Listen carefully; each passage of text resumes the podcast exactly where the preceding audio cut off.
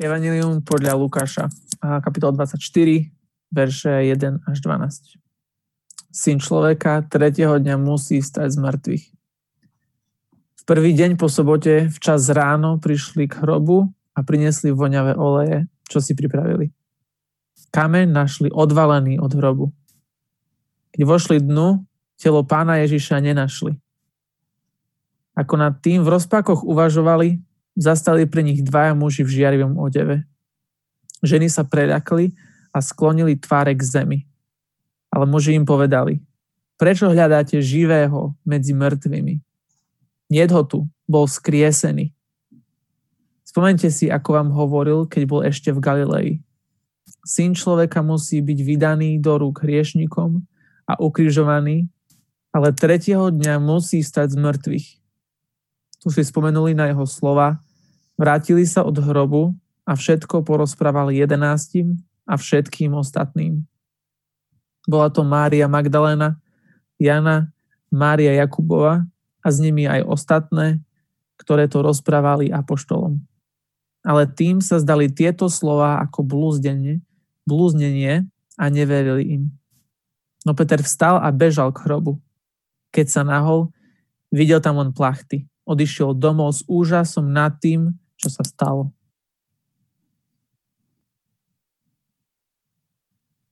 Vy ste toho svetkami. Evangelium podľa Lukáša, 24. kapitola, verše 36 až 48. Kým o tom hovorili, on sám sa postavil uprostred nich a povedal im Pokoj vám. Prelaknutí a prekvapení sa domnievali, že vidia ducha. Povedal im, čo sa lákáte a prečo máte v srdci pochybnosti? Pozrite na moje ruky a nohy, že som to ja. Dotknite sa ma a presvedčte sa. Veď duch nemá meso a kosti. A ja, ako vidíte, mám. Keď to povedal, ukázal im ruky a nohy. Pretože tomu stále od veľkej radosti neverili a čudovali sa, Povedal im, máte tu niečo na zjedenie?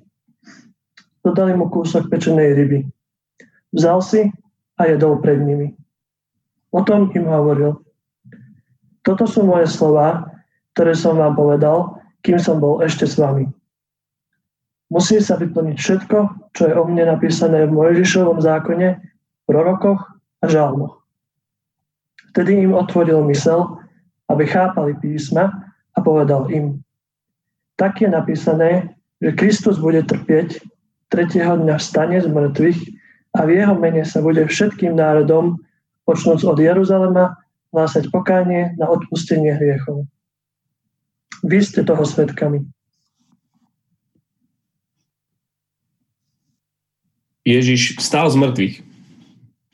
Dobitý, zbičovaný, priklincovaný, udusený, prebodnutý, mŕtvý muž na tretí deň vyjde z hrobu.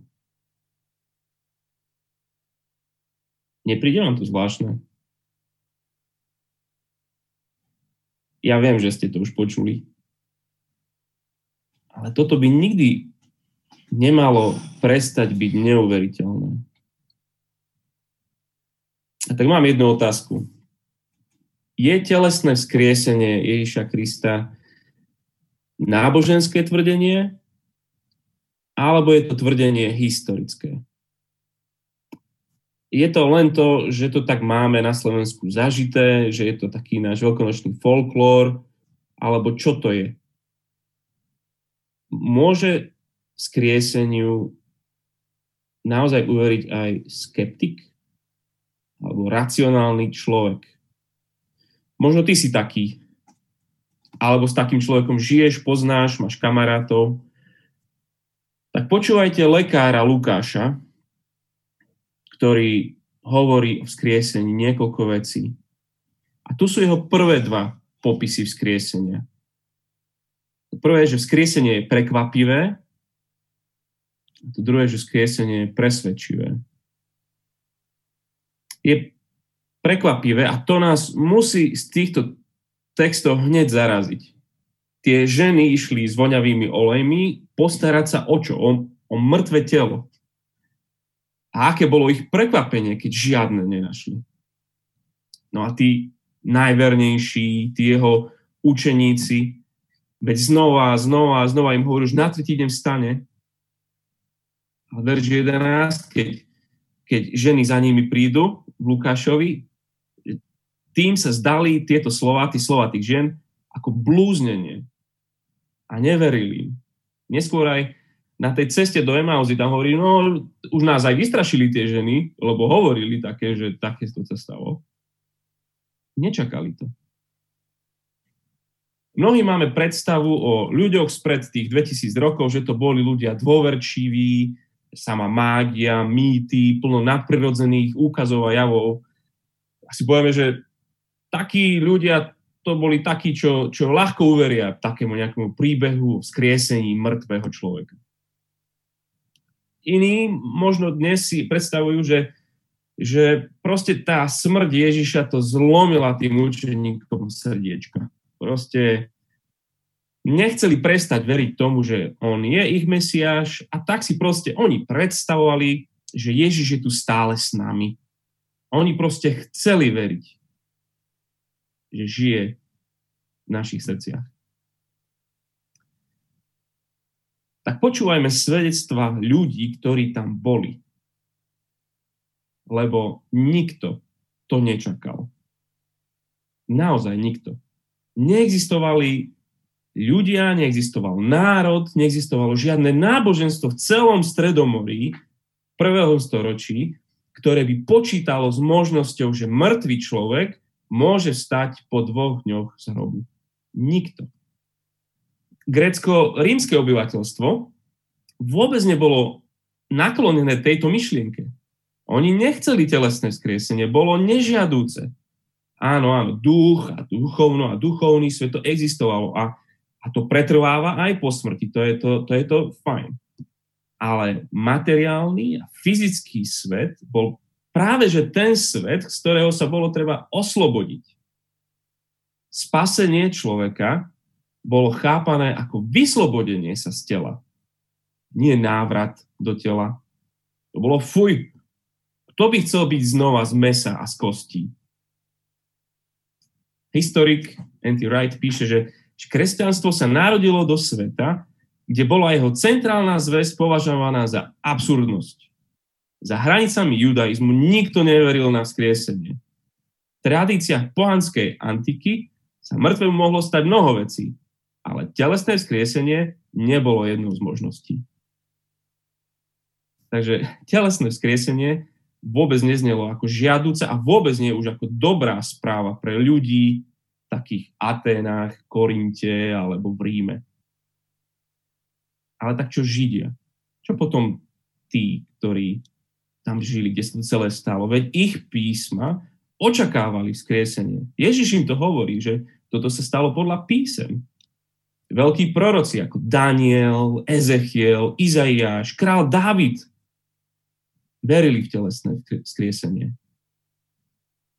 Áno, oni žili v nádeji, že jedného dňa na konci dní, tam v budúcnosti dôjde k skrieseniu všetkých spravodlivých. Že Boh vtedy obnoví celý svet, napraví nespravodlivosť, odstráni utrpenie, odstráni smrť. Skriesenie mŕtvych? Áno. Raz. Na konci. Všetci naraz. Skriesenie jedného chlapa uprostred dejín? Čo si? Nehorásnosť, nemysliteľné. To je rúhanie. Takže ani pohania, ani Židia, hovorím, nikto nepočítal so skriesením Ježiša. Ľudia v Lukášovom zázname nie sú ten poverčivý druh človeka, ten konšpiračný druh, tí chemtrails a očkovacie a neviem čo všetko. Skriesenie bola pre každého priveľká pilulka na prehltnutie. Takže skriesenie je prekvapivé. Napriek tomu, že skriesenie je prekvapivé, ťažko uveriteľné, bolo nesmierne presvedčivé. A to je tá druhá vec. Tento faktograf, tento evidence-based lekár, Lukáš, nám dáva dôkazy.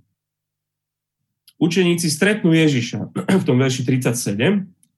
OK, je tam, akože ho vnímajú. Dobre, pripúšťame, si zmrtvý stály Ježiš, ale si duch. Prečítam ešte raz, verše 38. Povedal im, čo sa ľakáte a prečo máte v srdci pochybnosti? Prečo nie ste presvedčení? presvedčení? Pozrite na moje ruky a nohy, že som to ja. Dotknite sa ma a presvedčte sa. Veď duch nemá meso a kosti, ale ja, ako vidíte, mám. Keď to povedal, ukázal im ruky a nohy. Pretože z tomu stále od veľkej radosti neverili a čudovali sa, povedal im, máte tu niečo na zjedenie. Podali mu kúsok pečenej ryby, vzal si a jedol pred nimi. On hovorí, dotknite sa, presvedčte sa. Potrebujete fyzický dôkaz, niečo, čo sa dá skúmať, niečo, čo by si dal do labáku. Chyť sa sem omakaj, uštipni. Im to nestačilo. Ešte ani toto im nestačí. Tak, tak Ježiš spraví taký školský pokus. Dôraz. Predstavte si učiteľku, ktorá hovorí, tak, deti, čo sa stane, ak niečo zdvihnem do výšky úst a potom to pustím? Áno, Petrik sa tam hlási vzadu správne. Čo sa stane? Spadne to na zem. Tak, teraz správame ten pokus. Ježiš vezme kus pečnej ryby, zdvihol ju k ústam, pustil z ruky a ryba sa stratila niekde v dutine ústnej, či v pažeráku, či kde a nič nespadlo na zem. Tak, deti, čo sme dokázali? Učeníci, čo sme dokázali? Vy, čo sme dokázali? No, ten pán ju zjedol. Čiže nie je to duch. On je naozaj z mesa a kostí ten, čo tak prekvapivo stal z mŕtvych, teraz presvedčivo dokazuje, že to nie je fantazírovanie naivných, nevzdelaných chlapíkov, či to je nejaká mágia poverčivých sedliakov. Ježiš stal. On naozaj stal. Jeho srdce bije. Verš 48 vy ste toho svetkami. Peter hlása Evangelium Židom. Skutky 2. kapitola 22 až 37. Muži Izraela, počujte tieto slova. Ježiša Nazareckého Boh medzi vami potvrdil mocnými činmi, divný a znameniami, ktoré uprostred vás, ako sami viete, vykonal Boh skrze neho. A tohto muža, vydaného na základe určeného Božieho zámeru a predvídania, ste rukou zločincov pribili na kríž a zabili. Boh ho však skriesil a zbavil mu k smrti, lebo ho nemohla držať vo svojej moci. Dávid o ňom totiž hovorí, pána som videl ustavične pred sebou, pretože je po mojej pravici, aby som nezakolísal. Preto sa potešilo moje srdce a môj jazyk zaplesal, ešte aj moje telo bude odpočívať v nádeji, lebo nenecháš moju dušu v podsvetí a nedopustíš, aby tvoj svetý videl porušenie. Dal si mi spoznať cesty života a naplníš ma radosťou pred svojou tvárou. Muži, bratia, smiem vám smelo povedať aj toto. Patriarcha Dávid zomrel a bol pochovaný. Jeho hrob sa až do dnešného dňa nachádza u nás. Keďže bol prorokom a vedel, že Boh sa mu prísahou zaviazal, že posadí na jeho trón potomka z jeho bedier, videl dopredu a Kristovo vzkriesenie ohlásil výrokom. Ani nebol ponechaný na pospas pod svetiu, ani jeho telo nevidelo porušenie. Tohto Ježiša Boh vzkriesil a svetkami toho sme my všetci. Bol vyvýšený Božou pravicou a prijal od Otca prislúbeného Ducha Svetého, vylial ho a to teraz vidíte a počujete. David nevstúpil na nebesia a predsa sám hovorí, Pán povedal môjmu pánovi, seď po mojej pravici, kým nepoložím tvojich nepriateľov za podnožku tvojim nohám. Nech teda celý dom Izraela s istotou vie, že Boh toho Ježiša, ktorého ste vy ukrižovali, urobil pánom aj Mesiášom. Keď to počuli, boli zasiahnutí v srdci a oslovili Petra a ostatných apoštolov. Muži, bratia, čo máme robiť? Pavol je súdený za zväzť o vzkriesení. Skutky 26, 6 až 25. Ale teraz stojím pred súdom pre nádej prislúbenia, ktoré dostali naši otcovia od Boha. 12 kmeňov nášho národa dúfa, že toto prislúbenie dosiahne a všetkých týchto 12 kmeňov mu vytrvalo slúži vodne i v noci. Pre túto nádej, král môj, ma Židia žalujú. Čo sa vám zdá neuveriteľné na tom, že Boh kriesi mŕtvych? Ja som si myslel, že sa musím všemož, všemožne protiviť menu Ježiša Nazareckého. To som v Jeruzaleme aj urobil. Keď som dostal od veľkňazov splnomocnenie, osobne som dal veľa svetých pozatvárať do väzenia. A keď ich zabíjali, schváľoval som to. Vo všetkých synagógach som ich často trestami nútil rúhať sa a v nesmiernej zúrivosti proti ním som ich prenasledoval ešte aj po mestách v cudzine. So splnomocnením a poverením kňazov som sa vybral do Damasku. Král môj, cestou som na práve poludne videl svetlo z neba, jasnejšie ako slnko a to svetlo ožiarilo mňa i všetkých mojich spolucestujúcich. Keď sme všetci padli na zem, počul som hlas, ktorý mi po hebrejsky hovoril Šavol, Šavol, prečo ma prenasleduješ? Ťažko sa ti bude spierať proti ostňu. Spýtal som sa, pane, kto si? A pán odpovedal, ja som Ježiš, ktorého ty prenasleduješ. Ale schop sa a postav sa na nohy. Totiž preto som sa ti zjavil, aby si sa stal môjim služobníkom a svetkom toho, čo si videl i toho, čo ti ukážem. Vytrhol som ťa z tohto ľudu aj spomedzi pohanov, ku ktorým ťa posielam, aby si im otvoril oči, nech sa odvrátia od tmy k svetlu a od satanovej moci k Bohu a aby tak dosiahli odpustenie hriechov a účasť medzi tými, ktorí sú posvetení vierou vo mňa. Preto král Agripa, nebol som neposlušný videniu, lež som hlásal najprv tým, čo sú v Damasku, potom v Jeruzaleme aj v celej judskej krajine, i pohanom, aby sa kajali, obrátili k Bohu a konali skutky hodné pokania. Pre toto ma Židia chytili, keď som bol v chráme a pokúšali sa ma zabiť. Boh mi však pomáhal a tak tu dnes stojím ako svedok pred malými i veľkými. Nehovorím nič než to, čo predpovedali proroci a Mojžiš, že Mesiáš má trpieť, ako prvý vstane z mŕtvych a bude ohlasovať svetlo tomuto ľudu i pohanom. Keď sa takto obhajoval, Festus zvolal mocným hlasom. Šalieš, Pavol, tvoja veľká učenosť ťa ženie do šialenstva. No Pavol mu povedal, nešaliem, znešený Festus, hovorím pravdu a moje slova sú triezve.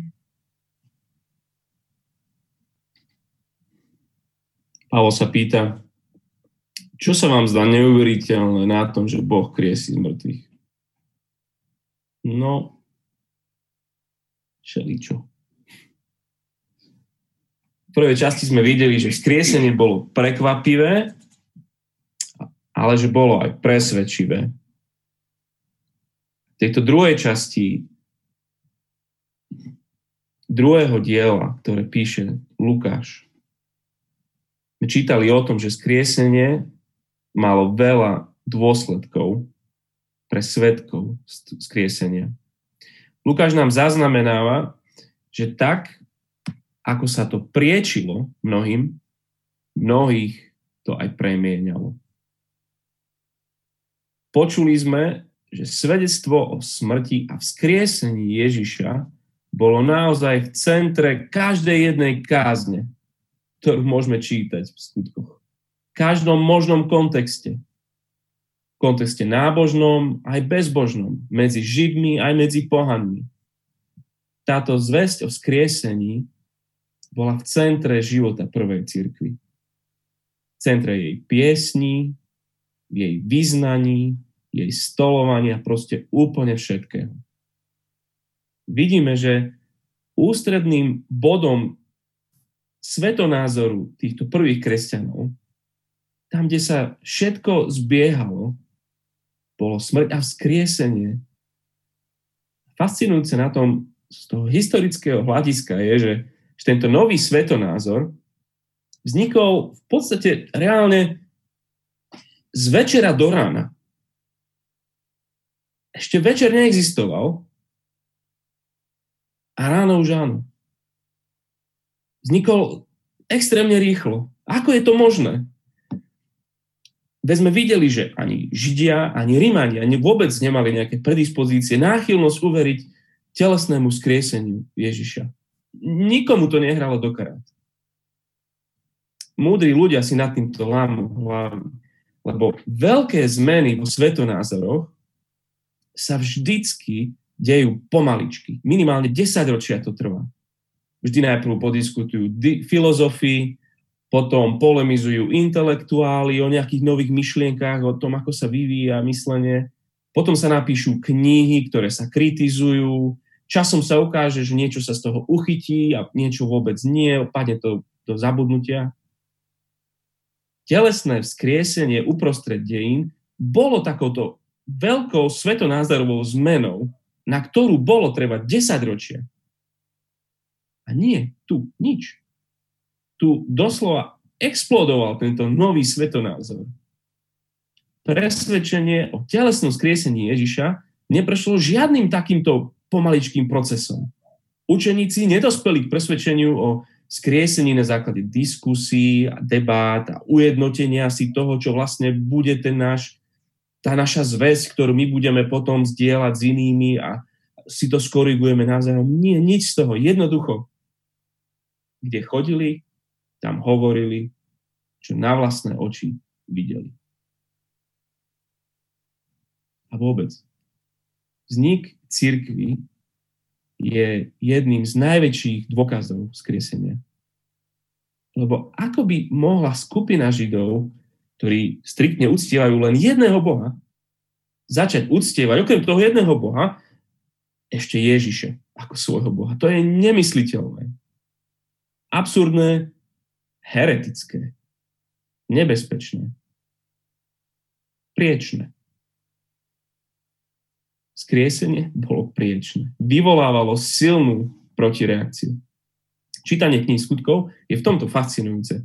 Možno ste to zachytili v tých čítaniach, keď sa dostanú apoštoli v tej svojej zvesti ku vzkrieseniu, no vtedy začnú hromy blesky v kapitole 5, keď sú pred veľkňazom a pred náboženskou elitou. Tam čítame v 22., že keď to počuli o tom skriesení, zúrili a chceli ich zabiť. To je náboženská elita. V 17. kapitole filozofii a inteligenčná elita. Atény. Keď počuli o skriesení z mŕtvych, niektorí si robili posmešky. Inteligencia. 26. kapitola, to je pred kráľom a mocenskou elitou v paláci. Festus zvolá mocným hlasom, šalieš, Pavol. Tvoja veľká učenosť ťa ženie do šialenstva. Tak tuto máme zúrivosť, posmech, alebo ty patríš na psychiatriu s takýmto niečím. Toto je reakcia ľudí prvého storočia na to, že Kristus telesne vstál z mŕtvych. Zmiznite s takouto zvesťou. My sme moderní ľudia. Oni by povedali moderní ľudia prvého storočia. My povieme, my sme moderní ľudia 21. storočia. Nás zaujímajú fakty, nie povery. Mŕtvi nevstávajú a basta.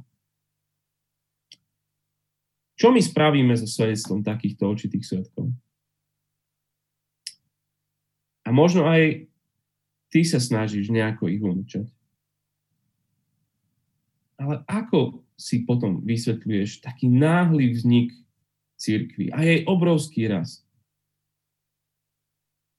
Ako vtedy, tak aj dnes, svedectvo týchto apoštolov je rovnako odmietané mnohými tými najbystrejšími, najmocnejšími, či dokonca najspirituálnejšími fakty toho veľkonočného rána sa považujú za bizarný výmysel církvy. Slávny matematik Blaise Pascal povedal, že on verí len tým svetkom, ktorým podrezali krk. Inak sú to pre ňo klamári a podvodníci. Tak tu sú apoštoli, svetkovia, ktorým podrezal svet krk. A Blaise Pascal ich svedectvu veril. Veríš ich svedectvu ty? Ak si to ešte nikdy nespravil, tak ťa pozývam ozví sa mne alebo niekomu, koho tu vidíš, môžeme spolu čítať tieto svedectvá, tieto evanelia. Niekoho proste chyť a, a čítajte spolu. Znova očitých svetkov vzkriesenia. Takže zväzť o skriesení bola a vždy je nielen priečná, ale a to posledné, že je aj premieňajúca. Správa o smrti a skriesení Ježiša nie je len oznam, ako večerná informácia o počte otestovaných na prítomnosť koronavírusu. Áno, toľko a toľko bolo otestovaných.